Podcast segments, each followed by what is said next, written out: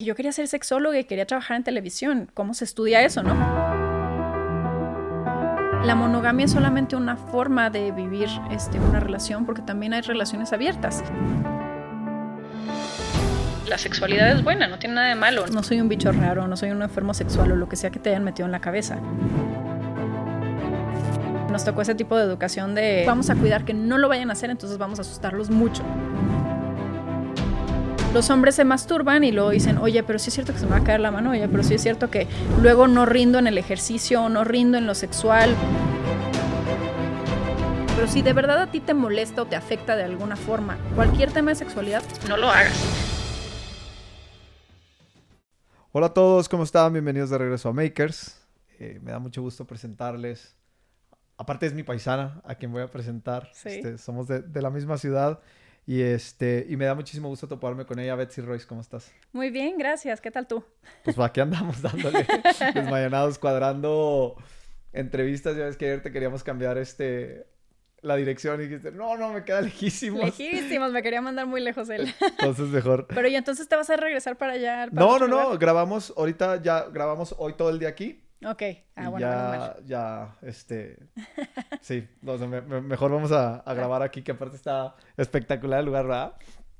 Este, oye Betsy, a ver, platícame un poquito, antes digo, seguramente ahorita nosotros estamos platicando, verás que no hay introducción porque ya hay un tráiler de entrada, en el episodio hay un tráiler donde explicamos quién eres, etcétera, lo que has hecho, etcétera, entonces, para este punto seguramente la gente ya sabe quién eres, pero, bueno, hay que mencionar que eres psicóloga, estudiaste sexología, este, tienes un libro del cual estamos platicando ahorita que se llama Reapasionate, escucho dando conferencias, escuché que ibas a, bueno, vi en tu Instagram, este, no sé si diste hace poco una, un TED Talk en Guadalajara. Sí, este, sí, Y bueno, digo, lo que no les tengo que platicar es que es creadora de contenido, porque seguramente la conocen muchísimo más este, que a mí, pero a mí lo que me gustaría conocer un poquito, Betsy, es ¿Cómo llegas a todo este mundo de, de, la sexología? Este, escuchaba por ahí en una entrevista tuya que desde los 15 años, como fue la primera vez que dijiste, esto es lo que yo quiero hacer, ¿no? O sea, platícame un poquito de cómo te vas acercando a este mundo y cómo aparte te vas dando la apertura para, para entrar, que me imagino que a lo mejor no es tan sencillo al principio, ¿no?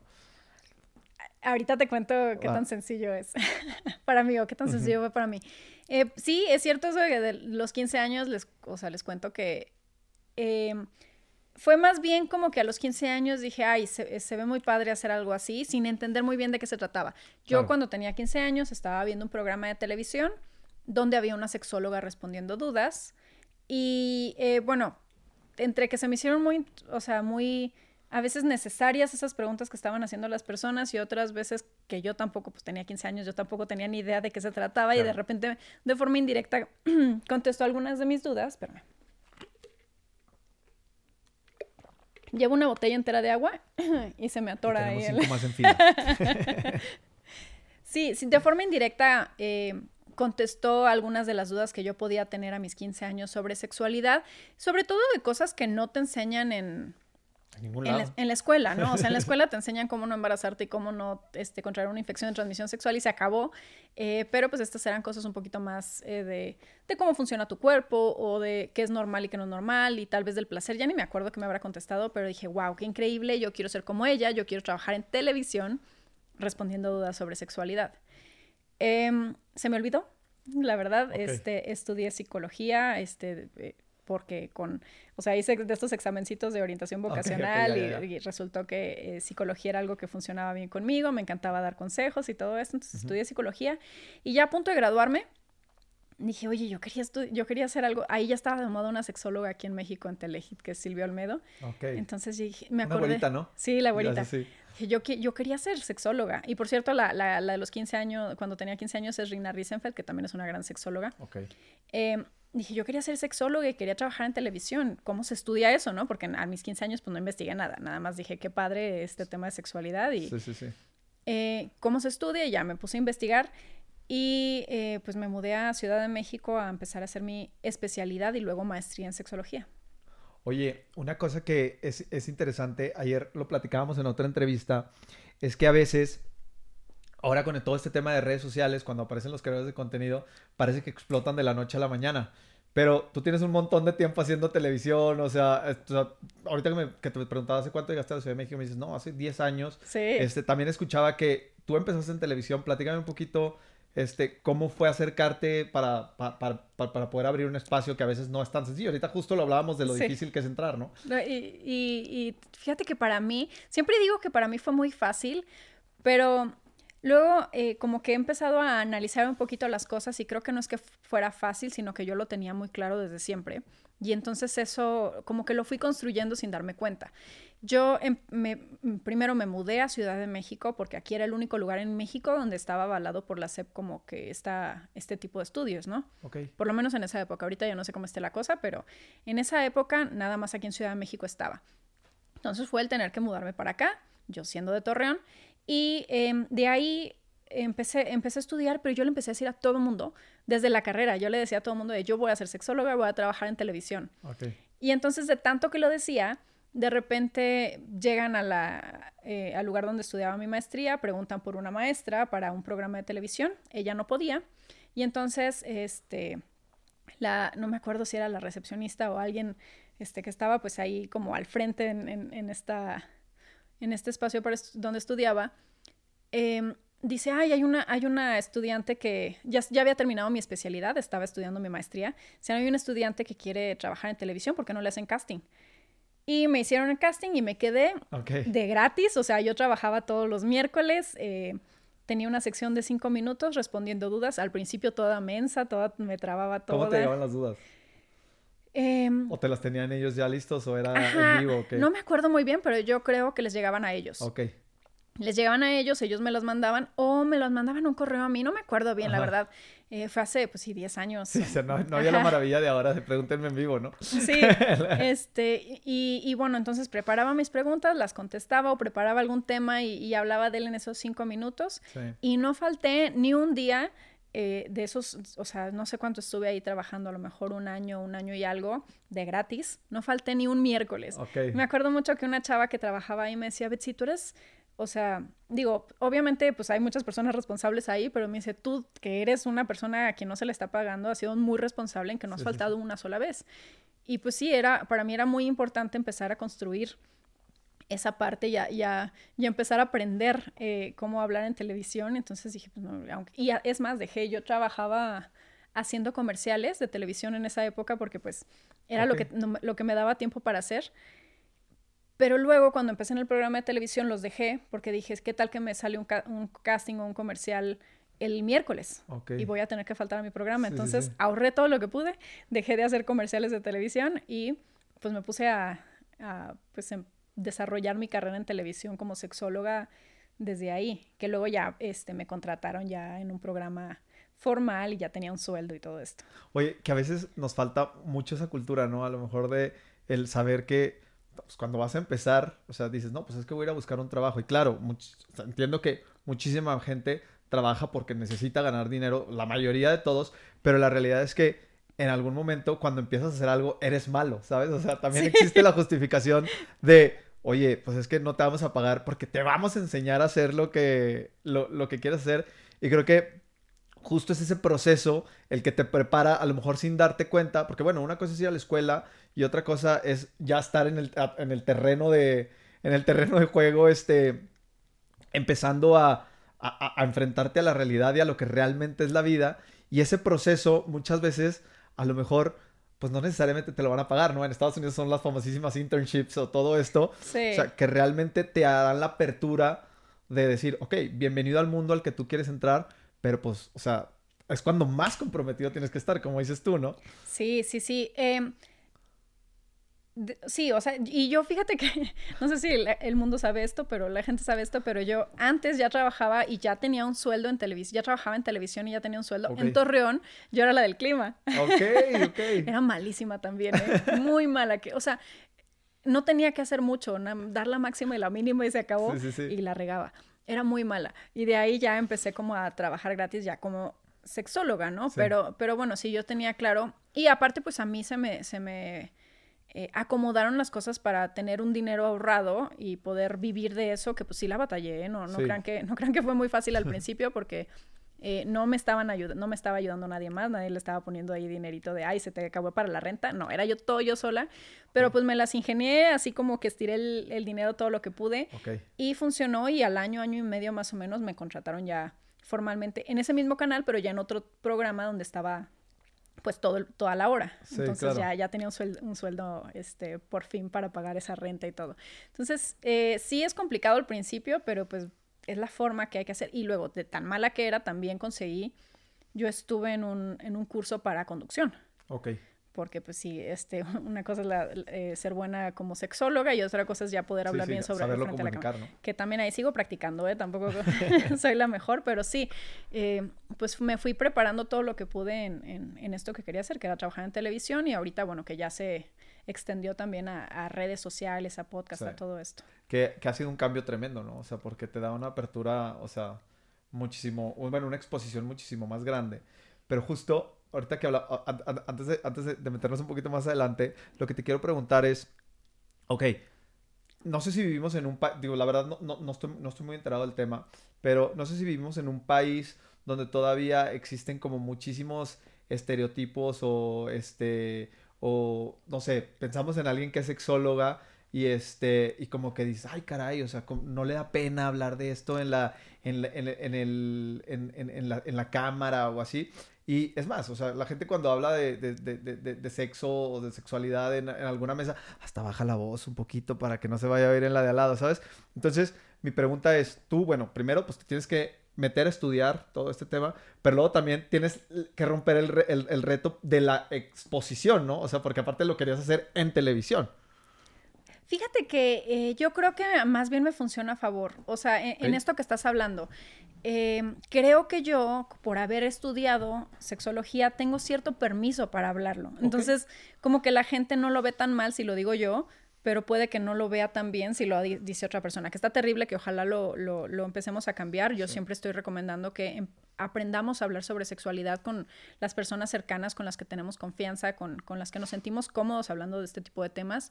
No tiene que ser sobre nuestra propia sexualidad, pero sí empezar a platicar pues de sexualidad, ¿no? Para que se nos vaya haciendo costumbre, para que nos vaya, nos demos cuenta de que no somos bichos raros, no somos enfermos sexuales, o sea, todas estas cosas que podemos creer sobre sexualidad y, y bueno, sí, irnos acostumbrando. Yo les digo, yo tengo este permiso, pero yo también, si estoy en una mesa en un restaurante y al lado hay unos señores, o sea, yo también bajo la voz para hablar sobre sexualidad. Tampoco es que esté gritando así como que, nada, sí.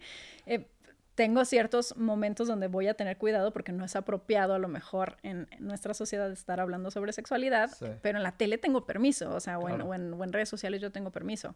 A lo mejor otra persona no tanto, pero ojalá que cambie, digo. Oye, ¿y cómo empieza el camino en redes sociales? O sea, ¿cómo empiezas a toparte con eso? ¿Cómo empiezas a abrir este como brecha? Porque pues has crecido un montón.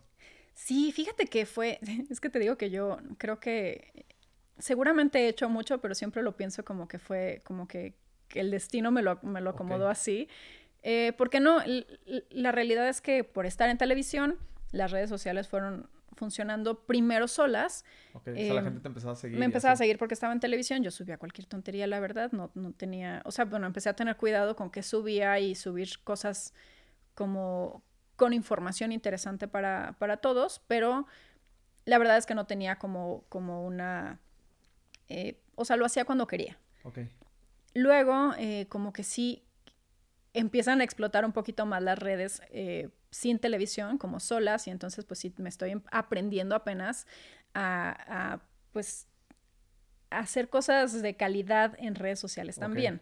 Eh, estuve hace, ya, ya, lo, ya lo cancelé, no lo cancelé, pero lo, lo, lo paré por un ratito, pero tenía un, programa, un canal de YouTube, perdón, y ese de repente, o sea, lo empecé y le fue bien solo, así de en automático, bueno, solo de que pues tuve que subir videos cada semana y... Pero pues sí, o sea, como que, como que le empezó a ir bien. Luego lo, lo, paré y entonces ya no, no siguió creciendo como pudo tal vez haber crecido, pero sí, como que las redes sociales eh, a la gente le interesa, creo que eso, creo que tiene que ver esto, que a la gente le interesa mucho ese tema y entonces está consumiendo ese contenido donde te hablan de sexualidad de una forma pues este, educativa, pues que que no sea nada más el, eh, conversaciones vacías sobre sexualidad, sino que vas a aprender algo sobre eso y entonces a la gente le interesa lo, lo, lo empieza a seguir, ¿no? Oye, ¿y no batallas, por ejemplo, ya ves que Hay, hay, hay, un tema a mí que no me queda como muy claro de las redes sociales, que por ejemplo se supone que es un foro súper abierto para que la gente pueda expresar lo que quiere. Este, se supone que es el como el, el no mentira, mentira. Exacto, o sea, justo a eso voy.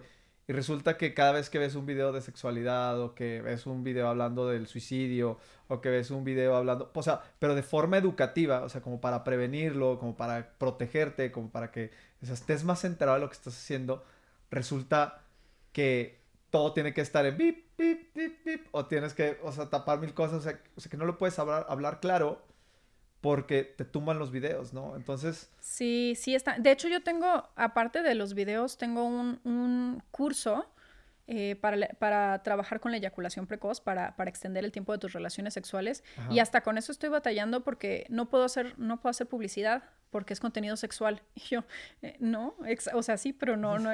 Pero sí, la realidad es que probablemente es porque todavía no tienen como buenas formas de... Eh, de entregar esa información a, personas de cierta edad o a las personas que, o sea, no sé, supongo que no tienen como bien acomodado el a quién le va a llegar, entonces pues cortan parejo, ¿no? O sea, no hay una forma en que yo pueda decirles, porque ahí dicen los, en los, um, como... Sí, en los community guidelines, sí, todas Ajá, exacto. Ahí dice que si es contenido sexual no hay problema, pero la realidad es que no hay cómo explicarles que mi contenido es sexual.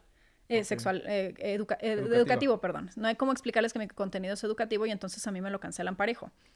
O no monetizo, que bueno, eso es lo de menos tal vez, pero, sí, pero sí, ahorita, y yo odio, odio tener, porque pues como sexóloga se supone que tengo que hablar con las palabras correctas y tal como son, y me choca tener que estar diciendo, ay, el delicioso, pero pues a veces no hay de otra, ¿no? A veces tenemos que hacer eso para que la información llegue, aunque sea con las palabras. Ándale, y aparte es como un poco incongruente, porque en una, en una plática con Julia Borboya, que se dedica a toda la prevención del abuso sí, sexual Sí, sí, sí, yo tuve un curso con ella. Ajá.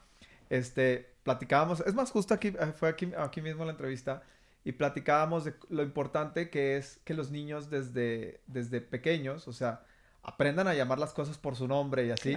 Y luego te topas con este tipo de plataformas y es completamente incongruente, como que responden a, no sé, o sea, como que, como que, como que la información se vuelve incongruente, ¿no? O sea, pero definitivamente me queda claro que manejar una plataforma que le llega a billones de personas todos los días, contenido, que todo el día te, te lo están reportando, esto y lo otro, debe de ser muy complicado. Sin embargo, creo que sí deberían de tener una apertura mucho más grande en cuanto a las apelaciones. Claro, que a lo mejor si estuviera el CEO enfrente de mí, Miria, ¿sabes cuántas apelaciones nos llegarían diario?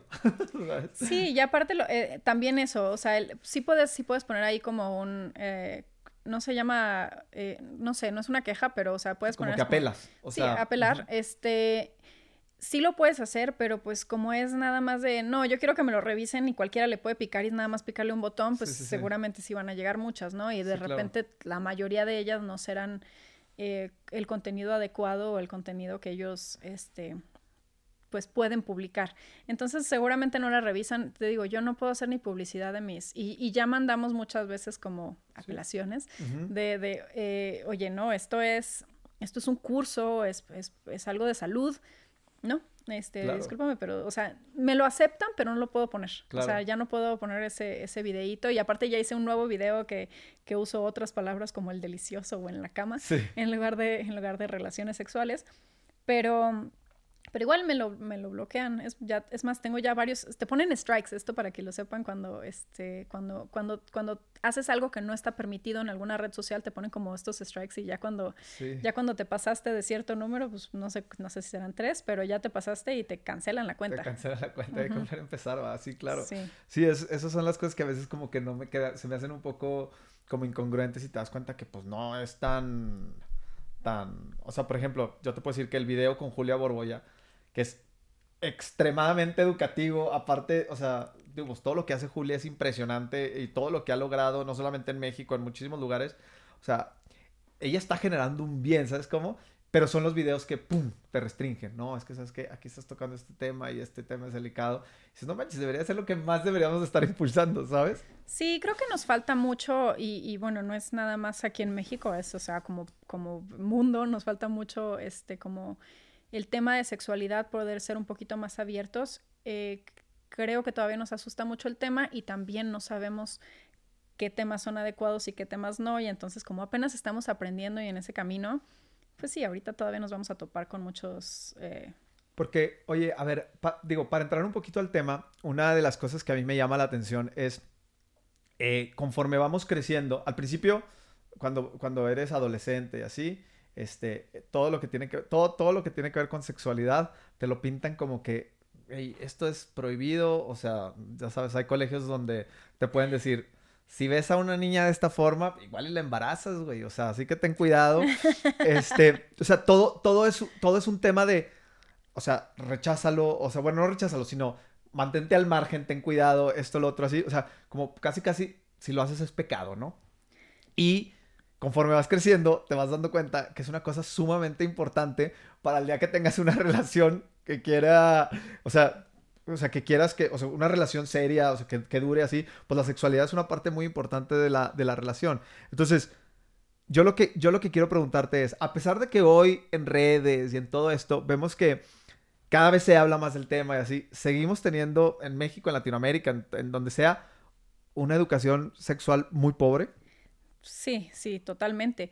Porque, a ver, ya empezamos y empezamos, o sea, vamos pasito a pasito, o sea, creo que ya de entrada que te digan de qué manera se puede embarazar a alguien y de qué manera puede controlar una infección de transmisión sexual, pues es un avance, ¿no? Pero... es súper eh, primario, ¿no? Sí, sí, o sea, por lo menos, este, tal vez, y espero que ya esté diferente en las escuelas, porque sí, a mí, pues somos más o menos de la edad, este, nos tocó ese tipo de educación de, de, vamos a cuidar que no lo vayan a hacer, entonces vamos a asustarlos mucho. Exacto. ¿No? O sea, miren, así, estos pedazos de, de piel cayéndose, esto te puede pasar a ti, ¿no? Y eran las imágenes que te ponían. Eh, y eh, espero que lo, lo, estén cambiando y que ya no sea desde el miedo, sino nada más desde esta es la información que debes de tener para que puedas tomar buenas decisiones. Pero sí, nos falta mucho más. O sea, luego llega, este, o sea, ok, sí, ya, evitaron que tuviéramos evitaron que tuviéramos relaciones sexuales a cierta edad por un ratito. Vamos a decir que de los 15 no tuvimos y nos empezamos a tener una vida sexual a los 16 que se nos olvidó la imagen de, este, de de los órganos sexuales cayéndose a pedazos. Eh, pero nos falta, luego ya que empezamos a tener este, relaciones sexuales, es uno, quitar la culpa y luego, ¿qué se hace con esto, no? O sea, ¿cómo, cómo, cómo empiezo? O sea, sí, claro. ¿cómo busco mi placer y cómo busco el placer de mi pareja? Y eso, o sea, bueno, eso falta mucho para que lo podamos aprender y ahorita creo que eh, está, pues lo vamos aprendiendo como sobre la marcha por experiencia, pero pues sí, alguien, me, alguien me decía, oye Betsy, pero ¿dónde se aprende a tener relaciones sexuales? Y yo, bueno, pues lo vas aprendiendo pues, en la vida, conforme vas teniendo relaciones sexuales. Es como un poquito algo que, como que de forma, o sea, tú ya sabes cómo se hace o... sí, lo vas descubriendo. Lo vas descubriendo. Y me dice, no, no, no, pero a ver, a bailar salsa te enseñan, ¿por qué no me van a enseñar a tener relaciones sexuales? ¿Dónde se aprende? Y yo, bueno, no hay, no hay hasta ahorita donde bueno, seguramente habrá lugares donde te puedan enseñar, pero, pero pues sí, lo normal es que aprendas ahí con la vida, ¿no? Y regándola y aparte, eh, pues a lo mejor por lo que te enseña la otra persona, eso es bien importante si ahorita no tenemos esta eh, educación sexual tan avanzada, por lo menos ayuda a tu pareja explicándole cómo funciona tu cuerpo para que y, y, aprende tú del tuyo también para que sepas qué explicar, ¿no? O sea, conoce tu cuerpo, eh, explóralos, eh, aprende qué te gusta y qué no te gusta y comunícaselo a tu pareja para que tu pareja pueda entender cómo funciona eh, tu cuerpo, que también será diferente con otra pareja y con otra, porque todas somos diferentes. Pero es que luego también me pongo a pensar y digo, hijo, si era un tema tan, o sea, no puedes hablar de esto, o sea, de esto, o sea, baja la voz. Pues también me imagino que al momento en el que encuentras a alguien, o sea, también pues te empieza a ser difícil el decirle, oye, pues es que a mí me gusta esto, a mí me gusta aquello, a ti que... O, sea, o sea, se vuelve, o sea, siento que e, es, es esta, este mismo, no sé cómo decirlo, como estigma que, que le ponemos a la sexualidad durante tanto tiempo, pues nos hace que sea un tema en el que no podamos ser tan abiertos de lo que, de lo que vamos a decir y se vuelve todo muy difícil, ¿no? Pero por eso les decía hace rato que practiquen con sus amigos, o sea, empieza, o con, o con sus parejas, ¿no? O sea, empiecen practicando. Yo sé que... Eh, y, y, justo esto hablaba en la, en la teto que, este, que mencionaste hace rato que, que di en Guadalajara. Eh, hablaba sobre, se llamaba Prohibido hablar de sexo y hablaba de la importancia de hablar sobre sexualidad. Y justo decía esto al principio, como de no te hablan sobre sexualidad en ninguna parte más que en situaciones específicas, ¿no? en la adolescencia, cuando ya te, quieren cuidar de que no vayas a tener este, algún embarazo o alguna infección, este, como que la, el momento de la plática. A lo mejor en primaria también te dieron una clasecita para que conozcas tu cuerpo, y ya, se acabó, es todo lo que hablaron. Y luego esperan que tengamos como esta libertad de hablar con nuestra pareja, porque ahí sí se vale, ¿no? Con tu pareja sí puedes hablar sobre sexo. ¿Cómo? Si no, o sea, no lo he hecho nunca en mi vida. Exacto. ¿Cómo? O sea, no sé ni cómo se dice, no sé ni cómo expresar lo que siento, no sé ni qué siento, ¿no? Entonces, eh, nunca es tarde para empezar a practicar. Al principio se va a sentir muy raro e incómodo, por eso busquen esa persona con la que se sienten cómodos hablando del tema. Eh, vean podcast, eh, bueno, escuchen podcast o véanlos como quieran, es que yo los veo. sí, sí, sí. Este, escuchen, escuchen podcast, este, vean programas de televisión, lean libros y hablen sobre eso. A lo mejor, a lo mejor no, no tienes que platicar cómo te fue a ti en, en la semana pasada con, con el nuevo ligue que tienes, pero puedes platicar sobre, oigan, este, leí algo súper interesante sobre sexualidad, ¿ustedes qué piensan, no? O eh, ni siquiera tiene que ser tan, tan, tan académico el tema. Oye, acabo de ver tal serie y pasó tal cosa.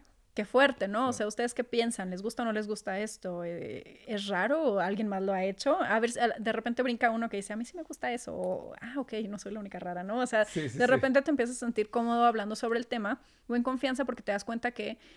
Eh, cuando empiezas tú a hablarlo o cuando empieza alguien a hablarlo y ves que eh, los otros no están juzgando o que por lo o aunque juzguen de repente dices, bueno, ya no soy la única, aunque no lo esté diciendo, no soy la única, él también lo hizo, ya te empiezas a sentir un poquito más relajado, liberado así sobre tu sexualidad de, ok, ok, no, no, lo que decía, no, no soy un bicho raro, no soy un enfermo sexual o lo que sea que te hayan metido en la cabeza. Sí, claro. Temas como la masturbación, sobre todo en, en, en hombres hay mucha culpa también, porque me escriben, me escriben diario. De hecho, tengo los dos videos que tengo como más virales en TikTok son sobre masturbación. Eh, ¿Y qué te preguntan?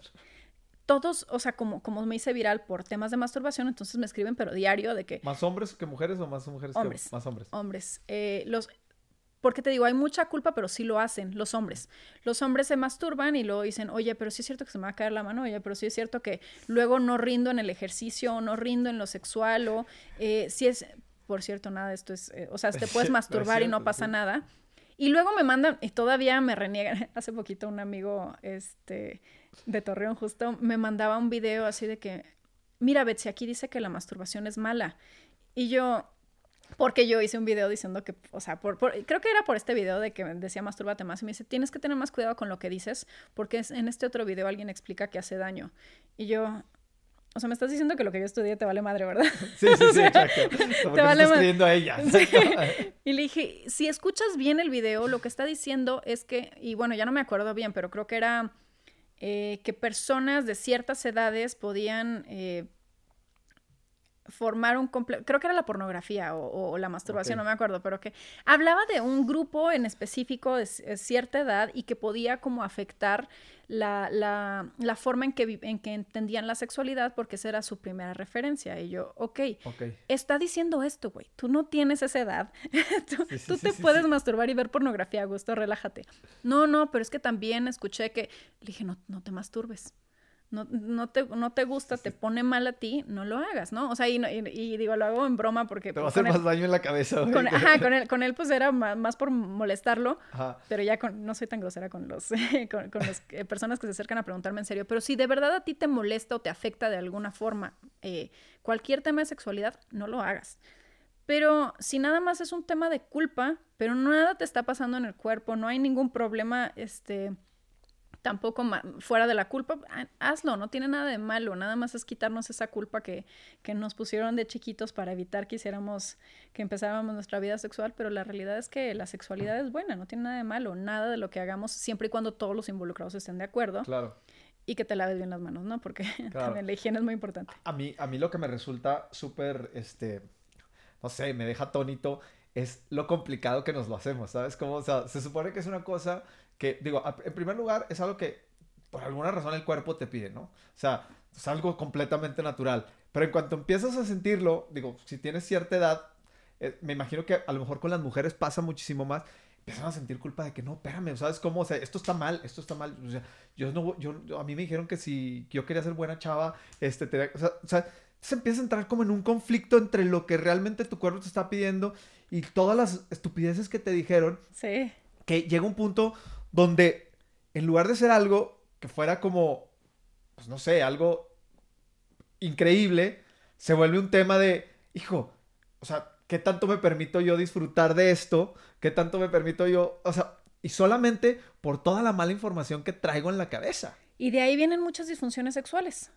Sí, me imagino. Sí, eh, eh, que yo me dedico, es, o sea, sobre todo a eso, yo doy terapias y, y, te digo, tengo este, este curso para la eyaculación precoz y aparte pues por ese curso se acercaron muchas otras eh, disfunciones sexuales y empiezan, no, no todos, pero muchas de ellas empiezan por el tema culpa o por, en el caso de las mujeres es mucho culpa, los hombres también pueden tener culpa, pero en, en, en mujeres sobre todo es culpa o no conocer su cuerpo y entonces no soltarse, ¿no? No, no, no dejar que de verdad sentir por estar en, la cabeza de, no, es que em, soy, no soy buena niña, este, qué va a pensar de mí, o, o, también temas de cómo me veré en esta posición, y muchos, eh, muchos problemas ahí que, que, tienen que ver con culpa o con la idea de qué va a pensar la otra persona de mí, ¿no? O sea, ya no me va a tomar en serio, o ya no va, este, va, que, que luego nos lo provocamos nosotros mismos cuando, cuando juzgamos a nuestras parejas, porque este, disfrutan de su vida sexual, ¿no? Es como, ¿de dónde lo aprendiste?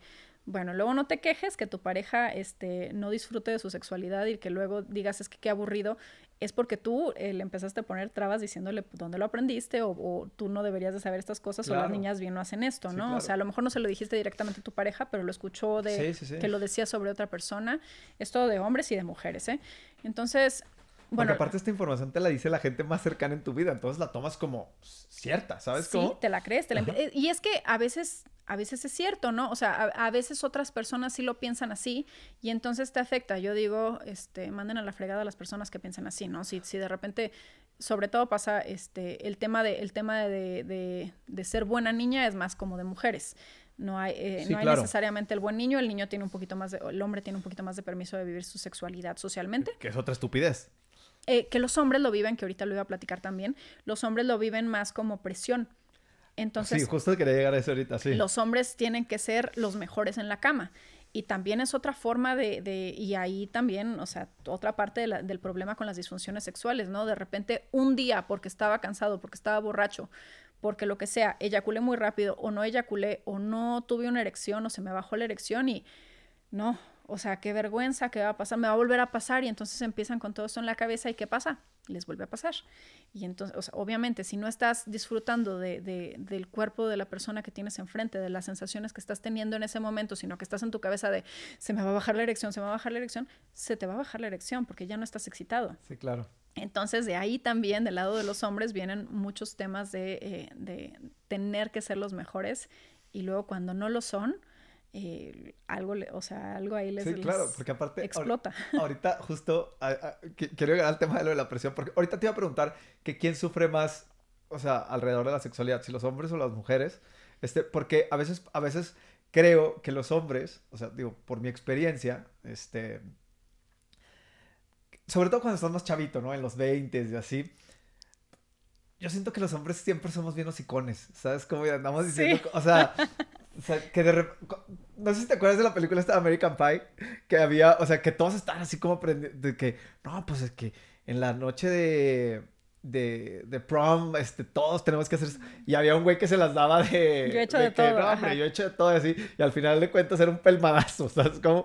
Entonces, creo que hay mucha gente que pasa esto. Entonces, cuando tú empiezas a escuchar información, sobre todo cuando estás chavito, y te sientas en una mesa y te empiezan a decir, no, güey, es que yo el otro día que la mitad son puras mentiras, pero pues tú, o sea, pues tú te conoces y dices, este, ay, güey, no, pues yo no estoy ni cerca. Y entonces empieza una presión y empieza a ser muy complicado, este, para, para, para muchas personas el enfrentarse a eso. Si de por sí era difícil, se vuelve una tortura, ¿no?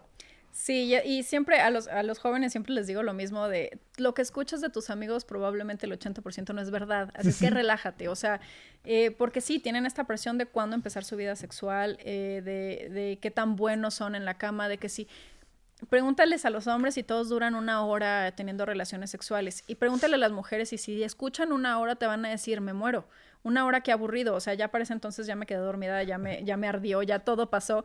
Y los hombres creen que tienen que alcanzar como ese tiempo para ser los mejores en la cama, y, porque lo escucharon de, y aparte luego viene de, porque esto lo doy en terapia, o sea, lo trabajo en terapia muchísimo, y es de dónde escuchaste que, que, que los hombres tienen que durar una hora o que eh, los hombres tienen que tener este, su vida sexual de esta forma, lo que sea, ¿no? Es que, bueno, cuando yo tenía 14 años, cuando yo tenía 13, un niño dijo, o un niño se burló, o un niño hizo, otro niño de 13 años que no tenía ni idea de su sexualidad tampoco, de esa persona hoy estás teniendo eh, como, como bien clavado cómo tiene que ser tu vida sexual de una persona que no sabe nada sobre sexualidad en esa época y a tus 20, 30 40 lo sigues repitiendo creyendo que es verdad. Entonces, chequen de dónde, chequen de dónde, de dónde salía esa información y esto se los propongo como, eh, como forma de empezar a trabajarlo. Siempre, si lo consideran necesario, vayan a terapia. Si es sobre sexualidad, vayan con una sexóloga. Acabo de escuchar, me voy para todos lados. No, qué bueno, qué bueno. Acabo de escuchar una, un, TikTok, una chava diciendo, es una sexóloga justo. Y estaba hablando de cómo una psicóloga eh, trabajó con alguien un tema de sexualidad y luego esa misma persona fue con ella como sexóloga, ¿no? O sea, como a trabajar el mismo tema, pero ya con una sexóloga. Dice, no sexólogos que no tienen la, psicólogos que no tienen la preparación para hablar sobre sexualidad y que no se sienten cómodos hablando de ese tema, mejor eh, como, como mándenlos con... Sí, canalízalos a quien sepa. Sí, exacto, porque luego podemos, eh, sin querer, con, una, con toda la buena intención del mundo, pero eh, mandarles nuestras pues todos estos prejuicios que podemos tener porque no los hemos trabajado. Nosotros en, sexología, aunque aún así podamos tener muchas este, cosas sin trabajar todavía, eh, nos enseñan, nos enseñan a, aceptar de todo y a entender de todo y a, y a, saber manejarlo. Y a lo mejor una persona que no ha tenido ese, ese trabajo en este que tuvimos nosotros en la maestría, que te digo, todavía falta mucho más después de eso, de seguir trabajando, pues la puede regar y puede dar eh, malas, eh, malos consejos a lo mejor, porque probablemente como no es lo que, lo que, a lo que te dedicas podrás dar un consejo. Entonces, si es algo sobre sexualidad, vayan mejor con un sexólogo en lugar de trabajarlo con su psicólogo, que tendrá todas las buenas intenciones, pero a lo mejor no sabe manejarlo. Claro. Eh, pero hablábamos de quién, este, quién es, para quién es más fácil la sexualidad. ¿Para quién sufre más? Los hombres o las mujeres. La verdad es que no, no creo que que hay una respuesta para eso, sobre todo hablando de sufrimiento, porque no... Eh, por sufrimiento me refiero a que, no sé, por ejemplo, este, las primeras veces de una mujer, o sea, se dice mucho que, que, que, duele, que están, o sea, que se ponen muy nerviosas. En una entrevista tuya escuchaba que sus órganos sexuales se cierran, o sea, que, que, atraviesan como por un, por un tema así. No todas, ¿eh? Pero, siento que el hombre también, pues llega, o sea, llega, este, pues puedes sentirte muy presionado, este, aparte vivimos en la digo, sobre todo, aparte cuando escuchas tantas, tantas idioteces ahí en, en, una mesa de amigos o así, la verdad es que aparte hoy vivimos en una de las épocas o de las eras donde los seres humanos se comparan muchísimo más con otros que, que nunca, ¿sabes cómo? O sea, por todo este tema de redes sociales, lo que ves, así, justo ahorita que hablábamos de educación sexual, pues yo creo que la mayoría de la, o sea, es tan pobre nuestra educación sexual que la mayoría o, o sea, que mucha banda, su educación sexual es la pornografía que ha visto, ¿sabes? Como, y entonces te comparas contra eso, ¿no? Cuando a lo mejor esa madre es un guion, este, que lo, que lo filmaron en un día, dos días, este, y tú dices, es que es así, güey. Y yo, o sea, yo estoy muy lejos de eso, ¿no? Sí, sí, Mira, sí. Mi ya se me pone... sí, eso sí, hay que, eh, sobre todo hablando de la pornografía, eh, tener claro que es una película, igual que entiendes que eh, alguna, o sea, que por ahora no hay este carros voladores como en alguna película que viste. Este, Vamos a aprender a defenderte viendo Avengers, ¿ah? Exacto, tampoco es que tal cual la sexualidad se viva como en las películas, este, ni, ni las mujeres eh, hacen el ruido que hacen, este, ni, ni, los hombres tampoco, porque luego, luego se quejan mucho de eso, de que es que no hacen el ruido que, que, que yo veía en las películas porno. Bueno, no, no es así en la vida real, no dura esas horas. El cuerpo de las personas que salen en esas películas fue elegido específicamente con un casting para, para para que fueran así, para que funcionaran, aunque sean películas caseras, aunque sea, porque todo el mundo me dice, no, no, pero es que yo veo casera. También, eh, también son películas que están, o sea, bueno, también son videos que están hechos para... Son adictos a los clics. sí, o sea, también, también e, están hechos de cierta forma o elegir, el, son personas que se eligieron así para que tú lo consumas, para que te excites, porque la finalidad de una película es que te excites, no es, no es que aprendas. Entonces, bueno, tener eso en cuenta. Eh, lo que decíamos de, hombres y mujeres, creo que los hombres tienen este tema de la presión, las mujeres tienen el tema de culpa, así es que no sé cuál es peor, peor que el otro, porque eh, sí, fíjate que en la, hablando específicamente de la primera vez, porque yo tenía una sección en, en un programa de televisión donde les preguntaba sobre su primera vez y les hacía una entrevista, y para las mujeres siempre, eh, no siempre, pero muchas decían como, ay, muy mala, ¿eh? La primera vez muy mala. ¿Por qué? Porque estamos nerviosas porque probablemente no vamos a llegar a un orgasmo la primera vez, a veces puede ser doloroso y aparte pues traemos toda esta presión de, o sea, es un evento muy importante para las mujeres porque es algo que hemos estado como cuidando por mucho tiempo y se lo estamos entregando a alguien. Entonces lo, le ponemos como mucho encima al, iniciar tu vida sexual cuando mientras estés como bien protegida de, de una infección, un embarazo no planeado, eh, mientras sea con una persona en quien confíes y en un lugar donde estén seguros, no tendría por qué tener todo este peso social de no, es que la primera vez perder la virginidad. Eh, y para los hombres, normalmente la, historia suele ser un poquito más ah, divertida o relajada. O sea, como la mayoría. Algunos pueden tener una experiencia como de no, horrible, o sea, de repente este, eyaculé muy rápido, que eso les puede pasar a cualquiera, ¿no? O sea, eh, las primeras veces todavía no entiendes bien cómo funciona tu cuerpo en esa situación, entonces pueden eyacular muy rápido, estaba muy nervioso, perdí la erección, o este, eh, pues a veces esto sí no se lo recomiendo a nadie, que fueron con una persona este, y le pagaron por tener relaciones sexuales y entonces, eh, pues la, experiencia no fue tan agradable porque pues al final es su chamba, ¿no? Y entonces es como que ándale, apúrale, así como que ya, viene el otro ah, cliente, ¿no? o sea, ahí me tapas cuando termines. exacto. Entonces no es una experiencia tan bonita, pero normalmente los hombres es más como esta experiencia divertida porque no tienen esta presión de eh, como social de perder la virginidad, es como, es más, ellos traen la prisa, ¿no? De que ya tengo, para muchos más bien el tema es cuando no la han perdido como la perdido, cuando no han iniciado su vida sexual. Eh, cuando no han iniciado su, vida sexual, me escriben a mí como de, oye, es que tengo cierta edad y todavía no empiezo mi vida sexual y cada vez me causa más conflicto empezarla porque no tengo experiencia. Relájense, o sea, seguramente varios de sus amigos tampoco la han empezado y nada más les dicen que sí, que era lo que decíamos, el 80% de lo que dicen sus amigos es mentira. Entonces, no lo crean tanto, relájense y vivan su sexualidad como ustedes se les dé la gana, cuando quieran y cuando se sientan listos, eso sí, o sea, no es como que cuando, cuando me dé la gana lo voy a hacer medio a lo tonto, es, investiguen bien, infórmense y a partir de ahí tomen decisiones. Claro. Oye, tengo una pregunta, por ejemplo, hablando del tema de la edad para iniciar tu vida sexual, o sea, hay, digo, obviamente entiendo que la respuesta va a ser, bueno, pues para todos es distinto, partiendo de lo que voy a preguntar, pero o sea, mentalmente tienes que estar en algún grado de madurez o así para hacerlo. O sea, tú lo recomiendas, o sea, de que o sea, hasta que no tengas muy bien plantado este tipo de cosas o da lo mismo. Em, lo de la madurez no sé cómo la podrías este, medir tú mismo, pero, pero eh, sí creo que es importante esto que te, esto que te decía, ¿no? Que, que te esperes sobre todo a sentir tú, porque yo no te puedo decir de que no estás lo suficientemente maduro o sí estás lo suficientemente maduro. O bueno, cuando te dicen, es que tienes que estar listo, o sea, ¿qué significa eso? Estar listo significa que tú sientas que ese es el momento adecuado para ti. Si de repente dices, ay, no sé, no sé, me da miedo, no, no estoy tan seguro, segura, entonces tal vez espérate tantito.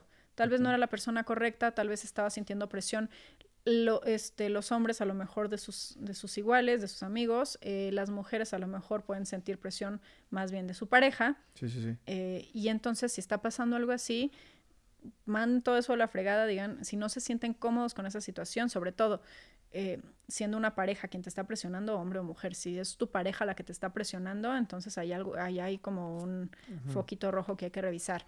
Pero es que tú sientas que eh, sí es el momento correcto para ti, no para los otros, sino para ti, no importa la edad que tengas, te digo, no importa eh, todo lo que pueda decir el, mundo, mientras tú sientas que es el momento adecuado para ti, pero teniendo en cuenta que ya investigaste bien, tienes suficiente información, te estás protegiendo, te digo, es que estén en un lugar seguro me parece a mí muy importante eh, mencionarlo porque luego terminan teniendo relaciones sexuales por primera vez, como en su casa no se puede, porque porque pues van a estar los papás y los van a descubrir, luego terminan teniendo relaciones sexuales en situaciones que, que pueden ser pues de riesgo. Entonces, eh, elijan un lugar donde puedan estar tranquilos, donde nadie los esté apresurando, donde, donde no vayan a llegar de repente este, alguien a descubrirlos y les corta la inspiración. traumas para siempre. Este, pues, o sea, a, muchos les ha pasado y han sobrevivido, así es que no pasa nada si te cachan, pero, pero, pero sí, como, como tener la información suficiente creo que es lo más importante y tú decir, ok, este es el momento adecuado para mí. Y estar con la persona que tú creas que es la correcta para iniciar tu vida sexual, con quien le tengas confianza, con quien te sientas cómodo, cómoda. Eh, puede ser tu novio de toda la vida o puede ser tu amigo o puede ser tu, este, lo que sea que para ti sea como la persona cómoda con la que quieres iniciar tu vida sexual, si eso es adecuado para ti. Yo no te puedo decir con quién, pero sí que no sea como de, no, es que como traigo prisa, porque ya tengo cierta edad y tengo que empezar mi vida sexual, pues con la que se me puso enfrente, ¿no? O sea, no importa, o el que se me puso enfrente. Mejor esperarse a que sea una persona con quien estés en confianza para que si pasa, porque esto les va a pasar, ¿eh? Este, va a haber un momento de torpeza porque no saben lo que están haciendo, a menos de que uno de los dos ya tenga medio idea. De todas formas, puede haber como estos momentos donde como en el primer beso que de repente se chocan dientes, este, también eh, eh, iniciar su vida sexual puede ser como de no saber por dónde, no saber qué tocar, esto de eyacular antes o no poder eyacular o perder la erección o que se rompe el condón, no, que no se rompa, pónganlo bien, pero que este, que algo pase con el condón, que, que todas estas cosas eh, pueden pasar en la primera vez, vayan, eh, o sea, tengan todo listo para que si llegan a pasar tengan forma de, por ejemplo, el condón tengan forma de reponerlo, lleven varios, pero y que se puedan reír de estas experiencias, ¿no? Porque son cosas que nos pasan a todos, a todos nos pasaron en nuestra primera vez alguna situación donde dices, ay, qué pena, o, o puedes cambiarlo a qué divertido. Nos reímos mucho porque nos pasó esto y ya después aprendimos y ya no nos volvió a pasar. Sí, claro, que, que, que me imagino que cuando te ríes o sea, te puedes estar riendo, habla de que pues tienes buena comunicación con la persona que estás enfrente, porque si no estás completamente paralizado, ¿no? Exacto, por eso les digo que es bien importante que, está, que sea una persona con la que te sientes cómodo para poder tener estos momentos de, risa y de confianza y de decir, oye, no sé qué onda aquí, ¿dónde toco? Por ejemplo, te escuchaba, te escuchaba decir que a veces para los hombres la primera vez es muchísimo más relajada y todo esto porque normalmente o sea, te toca con una chava que a lo mejor no es su, o sea, que, no es su primera vez. Los hombres, eh, los que me contaron que estaban más relajados, casi siempre era porque la, persona con la que tuvieron relaciones sexuales ya tenía experiencia. Ok. Eh, y, pero y la, para la mujer también puede ser igual, como que el, la pareja hombre, bueno, en caso de que sea pareja hombre, pero su pareja tenía, tenía más experiencia, bueno, tenía experiencia y ellas no, eh, pero de todas formas lo viven con, con nervios. Entonces, no, o sea, para una persona puede ser algo que les relaje y para otra persona puede ser como de todas formas. Oye, y en una relación sexual, ¿qué papel juega cada quien? O sea, porque a veces creemos que es tu responsabilidad que, o sea, o sea, que si vas a tener una relación sexual, tu mayor responsabilidad es que la otra persona salga increíblemente satisfecha. ¿Es así? ¿O cada quien se preocupa por, por, por, por el placer de cada quien? ¿O cómo es? ¿cuál, es lo más sano, pues? yo creo que es mitad y mitad. Mitad y mitad. Mitad y mitad, pero y también depende. Eh, porque, porque luego, a ver, y también esto ténganlo en cuenta siempre, en redes sociales nosotros cuando damos consejos, damos consejos como pues parejo, ¿no? O sea, para quien le caiga, para quien le funcione, pero a veces no aplica tanto para ti. Entonces, trata de escuchar los consejos, pero eh, de ver qué funciona para ti y qué no tanto. Yo te diría 50-50, debería de ser lo ideal. Hay personas que, que te dice, no, es que mi prioridad es que tú sientas, es que tú sientas más y entonces esa persona por un rato tendrá que aprender a dejarse disfrutar y a preocuparse más por su propio placer. Porque es algo que tiene que aprender porque no está acostumbrado o acostumbrada. Eh, hay personas que lo que les interesa es eh, sentir rico ellos o ellas y se acabó y ya, y ya ni se enteran de, lo, de la otra persona y entonces ellos tendrán que practicar el, que su pareja sea quien siente placer y el preocuparse por qué le gusta a su pareja y no nada más este, darse la vuelta y dormir.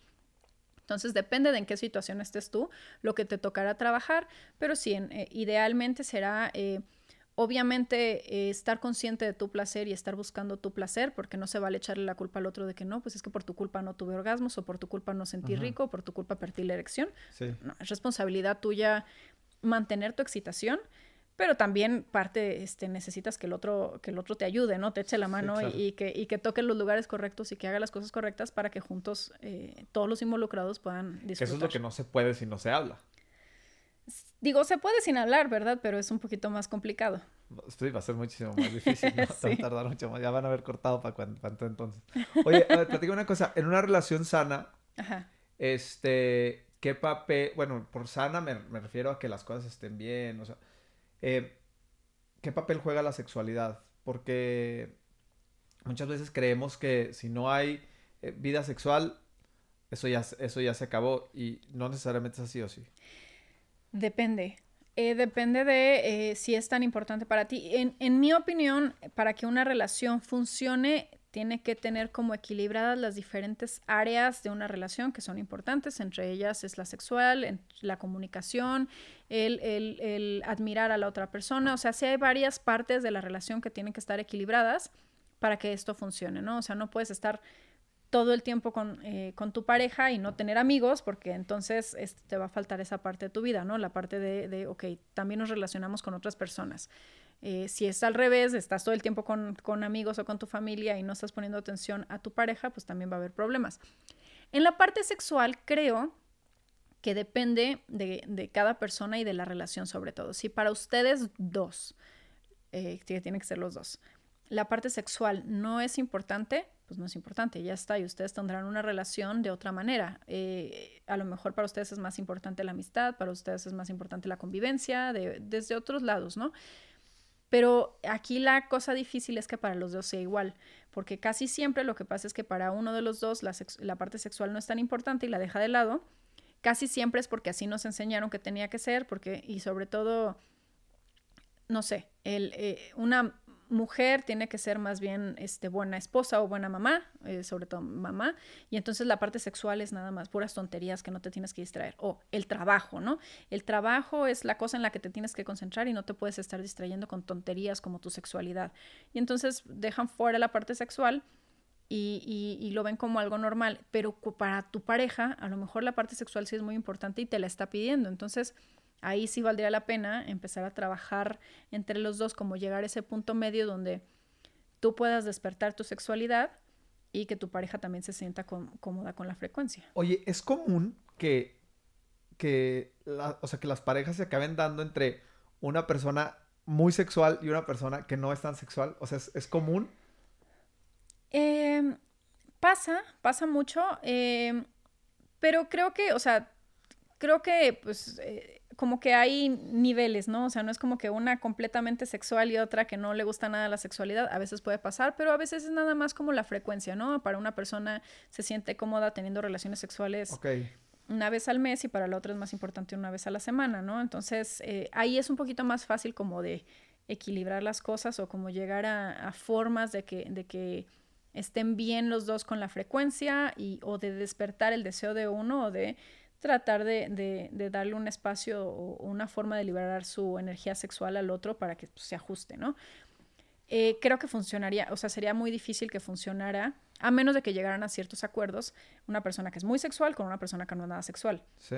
Con acuerdos como de, bueno, pues, si tú quieres vivir tu sexualidad por otro lado, este, tienes o sea, está abierta esa parte en la relación y entonces así puede funcionar, pero sería difícil que de otra forma funcionara. ¿Qué tan grande, por ejemplo, son los índices de, infidelidad en México? hay em, mucha infidelidad, es, digo, y me imagino que debe ser similar en todos lados, pero lo digo por, porque pues aquí estamos.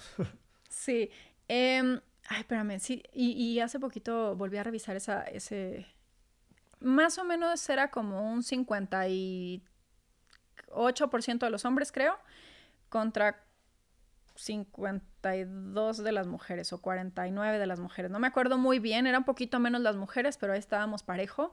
En, pues más o menos la mitad de los hombres aceptan, por lo menos en esta investigación, que de los hombres y de las mujeres aceptan que eh, fueron infieles alguna vez.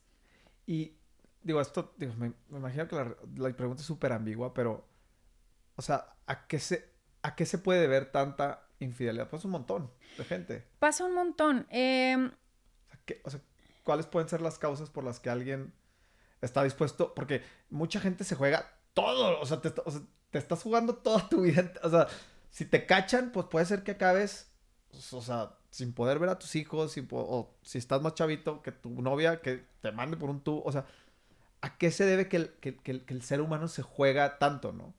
De las razones que decían por los que ellos o ellas eran infieles en los hombres, en esta investigación en los hombres era eh, casi, casi eh, la mayoría eran como tema de, bueno, porque estaba caliente o por una mala conexión conmigo, o sea, este, como problemas con mi pareja o en mi relación, eh, porque estaba caliente, porque se dieron las cosas, porque em, o sea, como, como muy de situación. En el caso de las mujeres, aunque también podía haber así, pues porque estaba caliente, este, o por problemas en la relación, pues también muchas cosas, muchas veces era eh, tema de por venganza, eh, por inexperiencia, ¿no? A veces se quedan con el, no he tenido tantas parejas eh, sexuales, o por, también por, em, que esto puede aplicar para hombres y para mujeres, pero esto era como lo más común en hombres y en mujeres. Para las mujeres también podía ser el tema de recibir como, o sentirse, sentirse como otra vez atractiva. Entonces, esta podía ser una de las razones. Yo creo que también, em, entre que tiene que ver con una, un tema antes cuando los hombres, o sea, antes los hombres eran más infieles que las mujeres, o por lo menos este, eso era lo que se sabía. No sé si las mujeres solamente lo escondíamos mejor. Ahorita ya estamos muy parejo, pero creo que los hombres tenían más permiso de ser infieles. por un tema de educación, los hombres no, no, no estaban tan castigados con, con, con ser infieles. Entonces, entre que la mujer en otras épocas se aguantaba, porque decía, bueno, pues es que así son los hombres, tenían esta justificación, y que los hombres tenían como, pues sí, esta, este, este permiso de que soy más hombre si tengo más mujeres, y entonces te educaban así, eh, pues lo empezaban a hacer como algo normal. Eh, creo que parte puede seguir siendo eso, eh, pero, y que hoy para las mujeres también se empieza a hacer como algo normal y aceptado, así como que, pues, no tiene nada de malo ser infiel. Eh, también creo que es una forma de no entender eh, lo, que lo que tú necesitas y no saber que hay otras formas de relacionarse. Eh, la monogamia es solamente una forma de vivir este, una relación porque también hay relaciones abiertas. Y, o sea, puedes vivir en, en una, o sea, puedes tener una relación poliamorosa que es que eh, yo te amo a ti, te amo a ti, te amo a ti, y, tú puedes amar a otras personas y no todos estamos conectados necesariamente, pero estamos en este tipo de, relación donde te amo o tengo atracción sexual por ti, ¿no? O sea, puede ser desde lo, desde lo sentimental o desde, o desde lo físico, pero eh, puede, puede ser eso. Si a ti no te funciona estar con una sola persona, entonces... Eh, no hagas esos contratos con tu pareja, ¿no? No, no, no quedes en, ok, nada más vamos a hacer tú y yo para después escaparme cada viernes en la noche o cada juevesitos, que en Torreón se da mucho los... Este, el tener, El miércolitos. Eh, tener estos días de, de, es el día para salir con amigos, no necesariamente tiene que ver con infidelidad, pero luego lo que pasa que hablaba del equilibrio también en la pareja. Luego lo que pasa en esos días, yo me he dado cuenta que, eh, digo, en Torreón y en todas partes, que como no tienen otros días para convivir con amigos, para hacer sus cosas, de repente ese juevesito o miércoles se vuelven locos y entonces se ponen una fiesta totota y, y, se les pasan las cucharadas con el alcohol y lo que sea, porque es el único día donde dicen, ok, hoy puedo hacer esto, en lugar de eh, tener como estos espacios de sal con tus amigos, yo salgo con mis amigos, eh, y, somos un poquito más como relajados con ese tema, aunque también tengamos estas responsabilidades como en casa, como pareja, como papás, lo que sea, pero tener estos espacios libres para que para que no se sientan tan... Digo, ya me fui para otro lado, eso no tiene nada que ver con la infidelidad, pero es que luego muchas veces esos juevesitos o miércolitos se, se, usan para, eh, pues, para, para aprovechar el día libre de irse con, con alguien más, ¿no? Sí, claro. Les digo, en Torreón o en cualquier otra parte. Sí, sí, sí. Entonces, de hombres y de mujeres. Entonces, eh, yo creo que hay que elegir nada más qué podemos y qué, qué, tipo de relación podemos y cuál no podemos tener y, hacer las cosas bien, en lugar de decirle a una persona tú y yo solos, este, monogamia para siempre, mejor decir yo la verdad no puedo, eso no se me da a mí, a mí me gusta tener muchas parejas y entonces vivir tu relación desde Claro, porque también hay gente que es muy fiel, pero que no es, o sea, no es, no, no por convicción, sino porque así son las cosas y entonces más bien son prisioneros de, de algo que les, o sea, es algo que a lo mejor les está costando mucho trabajo, ¿no? A ver, eh, no, no, digo que la fidelidad necesariamente sea fácil. De repente, de repente habrá personas que te parezcan atractivas y, y, sobre todo se empieza a poner como más, se puede poner más complicado si son personas con las que además de que te parecen atractivas, tienes que convivir seguido y entonces la fuerza de voluntad se empieza a hacer como, o sea, más importante ahí. Sí, sí, sí. Eh, no quiere decir que una persona fiel la tenga fácil porque, es que yo soy fiel porque me la pasé todo el día encerrada en mi casa.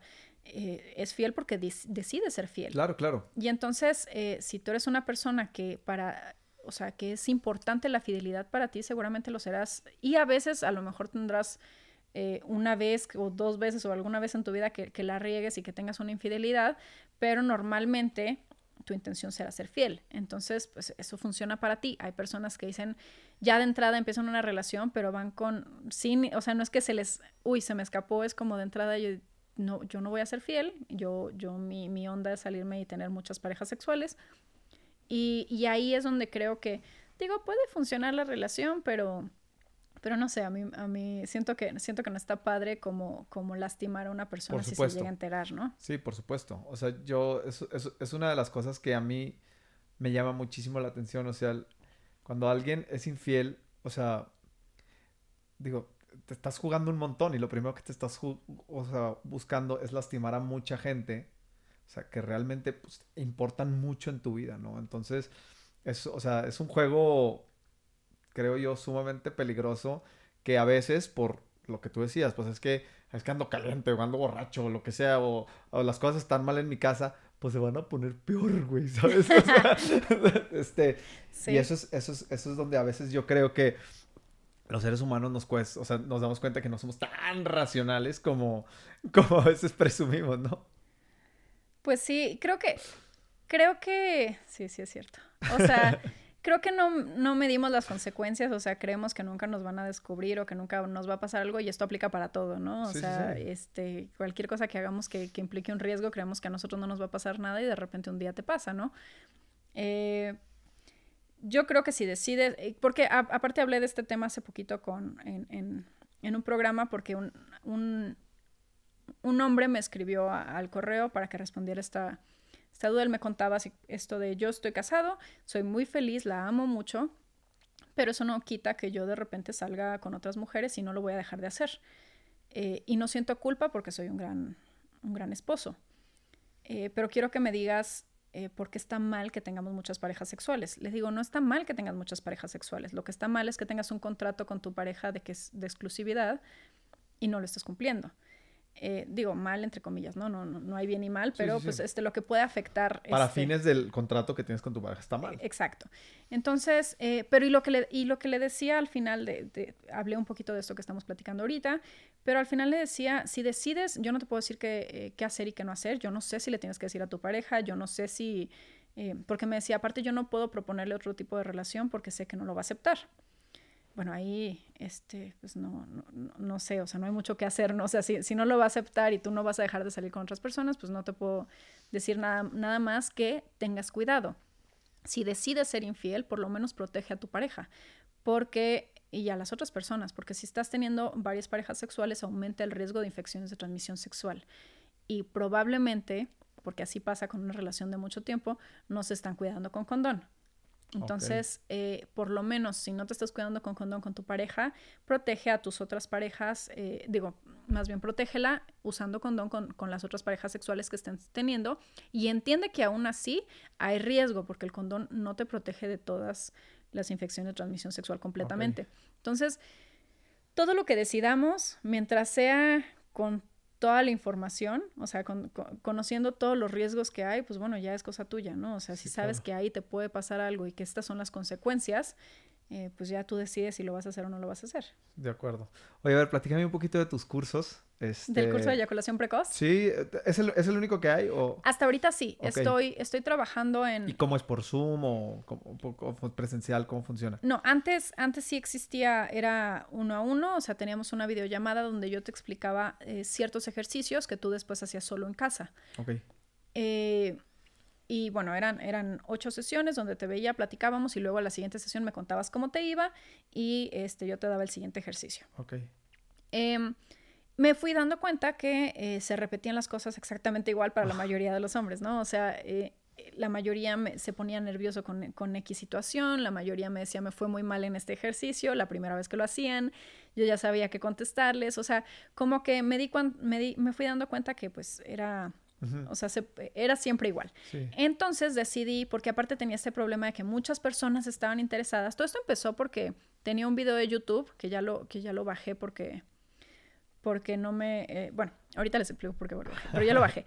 Eh, tenía un video de YouTube dándoles algunos consejos para, eh, para ejercicios de eyaculación precoz y ese se, se, se, hizo viral, pero una locura. Entonces mucha gente se empezó a acercar a mí buscándome para este tema de la eyaculación precoz y les empecé a dar, esto ya empezó hace muchos años. Eh, la cosa es que con ese video me di cuenta de la necesidad que había con estos temas y cuando empecé a dar los cursos uno a uno o los, eh, este taller uno a uno, eh, pues había muchas personas que quedaban fuera, ¿no? Entonces, que no tenía yo el tiempo suficiente para atenderlos a todos y yo quería llegar a muchas personas. Así es que lo que hice fue grabarlos, como ya sabía que me iban a contestar y cómo se iban a sentir con cada ejercicio y cómo iban a ir progresando, pues lo hice en forma de videos y ahorita se, o sea, lo pueden comprar, eh, son videos cortitos donde esa misma situación, ¿no? Yo te explico los ejercicios, tú los haces solo en casa. Y a lo mejor hasta para mucha gente es más cómodo. Pues sí, porque fíjate que algunos, digo, luego agarran confianza, pero, pero algunos al principio, este, sobre todo porque pues es hombre con una, con una terapeuta mujer, les, les costaba trabajo abrirse. Entonces al principio era, ya sabía que me estaban diciendo mentiras, así como de, eh, bueno, es que vengo a este programa de eyaculación precoz y luego yo, ok, este, más o menos al cuánto tiempo estás eyaculando. No, pues como a los 30 minutos más o menos y yo, ay, tienes eyaculación precoz, ¿no? haz un casting. Por cierto, eyaculación precoz, eh, para que lo sepan, es, por si alguien está interesado, es... Eh, Puede ser antes de los tres minutos si eso te causa conflicto. Si estás bien con tres minutos y tu pareja está bien con esos tres minutos, entonces no tiene nada de malo. Pero normalmente los que llegan al programa están eyaculando al minuto, minuto y medio, a veces antes de, antes de penetrar. Entonces, bueno, si es un tiempo que a ti te está causando problemas, que dices que no, sientes que no es suficiente, este ejercicio, estos ejercicios te pueden ayudar. Aunque sean cinco, aunque sean seis minutos, puedes ir aprendiendo a extenderlo cada vez más. Entonces, eh, este es el programa, son, les digo, ejercicios que se hacen eh, solo en casa y algunos, esto lo, dividí en dos partes porque algunos no tienen pareja necesariamente. Entonces, primero hice uno, unos videos que son para solo, ejercicio solo, que es como el, el, pues la primera parte que tienes que hacer a fuerza. Y si tienes pareja y sientes que es necesario, porque a veces con los primeros ocho es más que suficiente, son ocho semanas, eh, si, si crees que con eso es más que suficiente, ya está. Pero si crees que te hace falta como, como un poquito de ejercicios para hacer en pareja, hay otra extensión que, que son otras seis, eh, seis semanas, con seis videos, donde haces ejercicios en pareja. Oye, ahorita decías que una de las razones por las que escoges ese tema es porque te das cuenta de la, de la, de la interés de tanta gente. Entonces, me imagino que para mucha gente que está escuchando esto puede ser un alivio saber que pues no es un bicho raro porque tiene esto. O sea, no sé si más o menos sabes cuánta gente... Sí. Se supone que es el 30% de los hombres que tienen eyaculación precoz. Eh, luego encontré investigaciones que decían que el 40%. Eh, yo, la verdad es que por la cantidad de personas que están interesadas en... El 90. yo creo que... Sí, yo creo que... Yo creo que... Sobre todo, a veces no es tal cual. En el libro, eyaculación precoz, les digo, es menos de 3 minutos. Pero luego hay personas, el promedio de los hombres es entre 7 y 15 minutos. Ok de los hombres en, eh, de inicio a fin de una, vamos a decir, eh, bueno, estimulación o penetración. Eh, de 7 a 15 minutos es el promedio que pueden durar en, eyacular, si es así seguido. Lo ideal es que pues hagan pausas para que puedan extender ese tiempo y para que su pareja también alcance a tener un orgasmo, sobre todo si su pareja es mujer. Una mujer puede tomarle un poquito más de tiempo estar suficientemente excitada y estar lista para conseguir orgasmos. Entonces, por eso es importante el juego previo y por eso pues eh, vale la pena que puedas extender un poquito más las relaciones sexuales haciendo pausitas. Em, pero, ¿cuál era mi punto? Que a veces eh, piensan que es eyaculación precoz porque son siete minutos, porque son eh, lo que es siete, nueve minutos, porque se están comparando con los 30 minutos que te dijo tu amigo de 13 años. Entonces, a lo, a lo mejor muchas personas se están acercando a ver el tema de eyaculación precoz porque, porque lo sienten como muy poco, que les digo, estos ejercicios les pueden funcionar. Si duras 7, 9 minutos y quieres extenderlo un poco más, si duras 15 y quieres durar 30, relájate, o sea, nada más es como, o sea, no tienes nada de malo, estás dentro de lo normal. Nada más es como hacer pausitas. Todos los hombres, este, nada más que a lo mejor no se los platican, pero todos los hombres hacen como pausitas entre de cambio de posición, e, entre este, vamos a acomodarnos en otro lugar para agarrar aire para que pase esta sensación de querer eyacular. Y cuando empiezas a entender tu cuerpo, lo puedes extender el tiempo que quieras. Oye, ¿existe algo como, oye, estás teniendo demasiadas relaciones sexuales que esto ya se te está convirtiendo en un problema? Me acuerdo, bueno, y no solamente de, o sea, hay una película que se llama La Caída de, de Carla Souza, que es una ah, clavadista y así. Ah, bueno, pues se, supone que esta chava, o sea, de repente uno de sus terapeutas le dice, oye, es que, ¿por qué estás teniendo, sobre todo con tanta gente, ¿no? O sea, y este, o sea, ¿llega algún momento donde te, te pueda convertir en un problema o... Pues sí, ¿Qué pasa? Sí puede haber ¿cómo, ¿Cómo puedes saber? Sí, decir, ay, cara, espérame, se me hace que yo estoy mal. ¿Cuándo se te empieza a convertir en un problema? ¿Y cómo sabes que se te convierte en un problema? Porque ya lo empiezas a sentir como un problema. Es que, a ver, todos sabemos cuándo ya estamos, o sea, es como, eh, eh, vamos a hablar de una situación más eh, en tu trabajo, de repente este, se te cae un proyecto, dices, bueno, todo está bien, se te caen dos proyectos, dices, todo está bien, de repente se te caen cinco, dices, ok, esto ya está siendo un problema. Tú sabes que eso ya está siendo un problema, ¿no? Claro. que, tiene que llegar un experto que te tiene que decir, oye, cinco proyectos que se te cayeron ya empieza a ser un problema. En lo sexual también, sí, digo, si no te estás dando cuenta tú, a lo mejor otra persona te, eh, te empezará a decir que si estás afectando a otros, entonces eso es un problema que tú no te des cuenta. Sí, pero por ejemplo, ahí te va. Tú, haz de cuenta, eres, eres un hombre, estás soltero, este, tienes relaciones sexuales con distintas chavas todos los fines de semana, este, el viernes una, el sábado otra, así. Eh, en la cultura en la que vivimos va a haber muchos lugares a, muchos de esos hombres eso se lo van a celebrar de decir, no, hombre, este güey está cañón, ¿sabes? O sea, pero a lo mejor el cuate esté, o sea, sin darse cuenta, pues lo que se siente es vacío por dentro, ¿no? Ahí está siendo un Ahí problema. Está el problema. Pero ¿cómo alcanzas a reconocer esa parte? Porque no, a veces no es tan fácil aceptar y decir, híjole, me siento O sea, sobre todo en la, en la cultura en la que vivimos nosotros, ¿no? Sí, sobre todo cuando alguien más te lo está aplaudiendo. Exacto. Sí.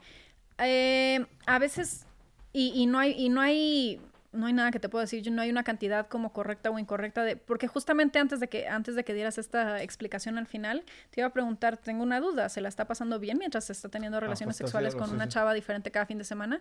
Si se la está pasando bien, hombre o mujer, disfruta, siempre y cuando todos los involucrados estén de acuerdo y es y no estés afectando a nadie, ¿no? O sea, si estás teniendo relaciones sexuales con una chava diferente, un chavo diferente cada este cada fin de semana, y ellos piensan que están en una relación formal contigo, bueno, ahí a lo mejor ya hay un problema, ¿no? O sea, estás, estás afectando a otros. Pero si tienen claro todos que esto nada más es algo sexual, un encuentro casual, y tú te la estás pasando bien, adelante. No hay, no hay como cantidad correcta o incorrecta. Si de repente te das cuenta que ya este, te hace falta como, como que alguien se quede contigo esa noche eh, y que alguien con quien platicar sobre tu vida, este, alguien a quien amar, lo que sea que te esté haciendo falta, entonces, bueno, puede ser algo que ya tienes que empezar a trabajar, ¿no? O cambiar. A veces hay cosas que se necesitan trabajar y hay cosas que no, pero nadie desde fuera te puede llegar a decir de, oye, estás teniendo un problema, tú te tienes que dar cuenta. Claro. Si, digo, si alguien te lo dice, es y te suena, te checa, pues entonces empezarás a hacer un cambio.